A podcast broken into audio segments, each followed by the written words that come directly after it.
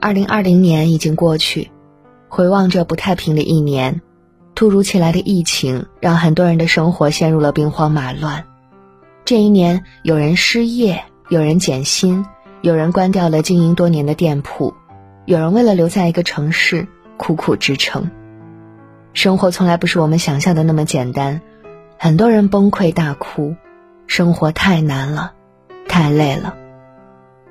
成年人的世界从来没有容易二字，就像朱迅回顾自己跌宕起伏的人生时写道：“我曾遍体鳞伤，伤口长出的却是翅膀。生活可不就是一边咬牙坚持，一边慢慢变好。即使前路茫茫，我们依然要热爱这个世界，继续奔跑。成年人的崩溃，无人知晓。”前段时间，一个女孩生日当天被领导召回加班的视频，戳痛了无数人的心。女孩已经连续加班半个多月，生日那天好不容易能早点下班，却没走多远就收到加班的信息。这一天，她没有时间去吃生日蛋糕，连生日快乐都只有银行发来的信息。网约车上，女孩哭到崩溃。然而，成年人的崩溃很难却肆意大哭一场。他大多数情况下是悄无声息的。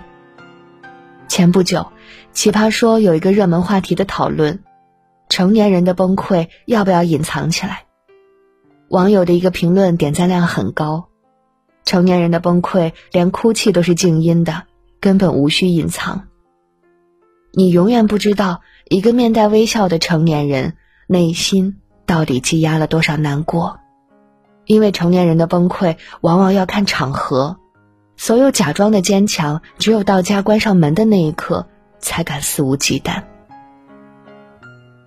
前几天在微博上看到一个博主的心酸故事。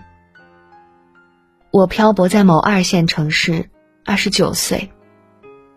疫情之后，工作上各种不顺利，后来租房公司的中介跑路，我拖着行李在零下五度的马路边徘徊。手机不停的闪烁，一边是父母的牵挂，一边是公司催着加班。那一刻我崩溃了，把手机狠狠的摔在了地上，以为这样就能隔绝这残酷的生活。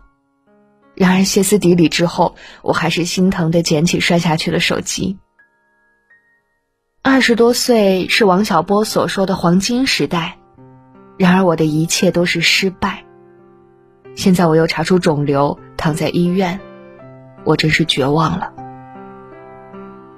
很多网友留言安慰博主：“我上班无故挨骂时都是陪着笑，现在凌晨四点还在加班，没事儿，我陪着你。”我三十五岁，刚刚被裁员，新工作没有眉目，各种房贷、车贷、信用卡的账单日就在眼前，却只敢在深夜里悄悄擦眼泪。创业失败了，我与前妻办完离婚手续，催债的人一波接一波，只能塞着耳机假装听不见。这一个个故事的背后，都是成年人的心酸无奈。曾经看过这样一句话：生活给你当头一棒，让你坠入悲伤之海时，你唯一能做的就是奋力游向水面，重新呼吸。成年人的生活，不是这里苦就是那里苦，所有的压抑和崩溃只能自己吞咽消化。明天，生活还是要继续。知道为什么而活，就能承受任何一种苦。知乎上有个问题：成年人的生活难在哪里？有个最高赞回答是这样的：成年人为人子，为人父。为人夫，却唯独不能为自己。没有谁的人生不委屈，没有一份工作不迷茫。无论前一晚我们经历了怎样的泣不成声，第二天依然要融入车水马龙的喧嚣忙碌。因为成年人的努力从来不是为了自己，而是为了保护身后的父母家人。同事小林是个销售狂人。别人都在办公室吹空调，他却西装革履，不停的跑客户。下班的时候，他还要去开顺风车，这样每个月就能多赚点钱。同事取笑他赚钱不要命时，他都一笑而过。世人慌慌张张，不过图碎银几两。后来我们才知道，小林老婆失业了，孩子的各种辅导班，生活的各种开支，都是一个子儿都不能少的。孩子转眼间长大，父母一夜间老去，驮着一家老小的小林，才不放过任何一个挣钱的机会。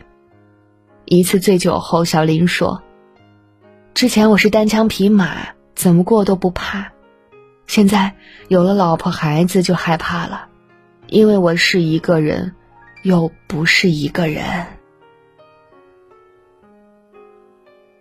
成年人的崩溃不过是一杯酒的时间，喝完哭完，还是要回到那个充满风雪的生活。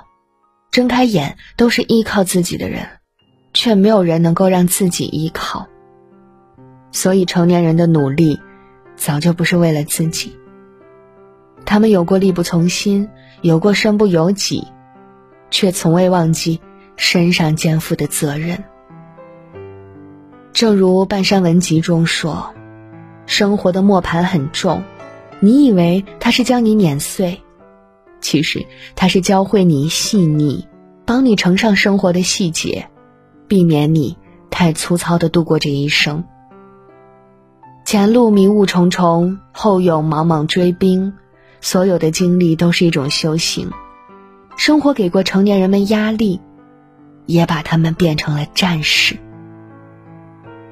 最好的活法是用仪式感抵抗庸常生活。这世界上从没有坐享其成的人生，谁不是一边泪流满面，一边咬牙坚持？曾经看过一句话：生活注定不是平坦大道，每张成熟的面孔下都带着时光留下的伤。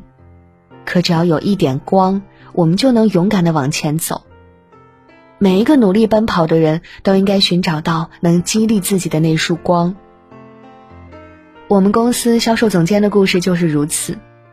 初跑销售那会儿，他刚刚来到这个城市，因为身上的钱都快花光了，经常一袋咸菜就对付了一餐。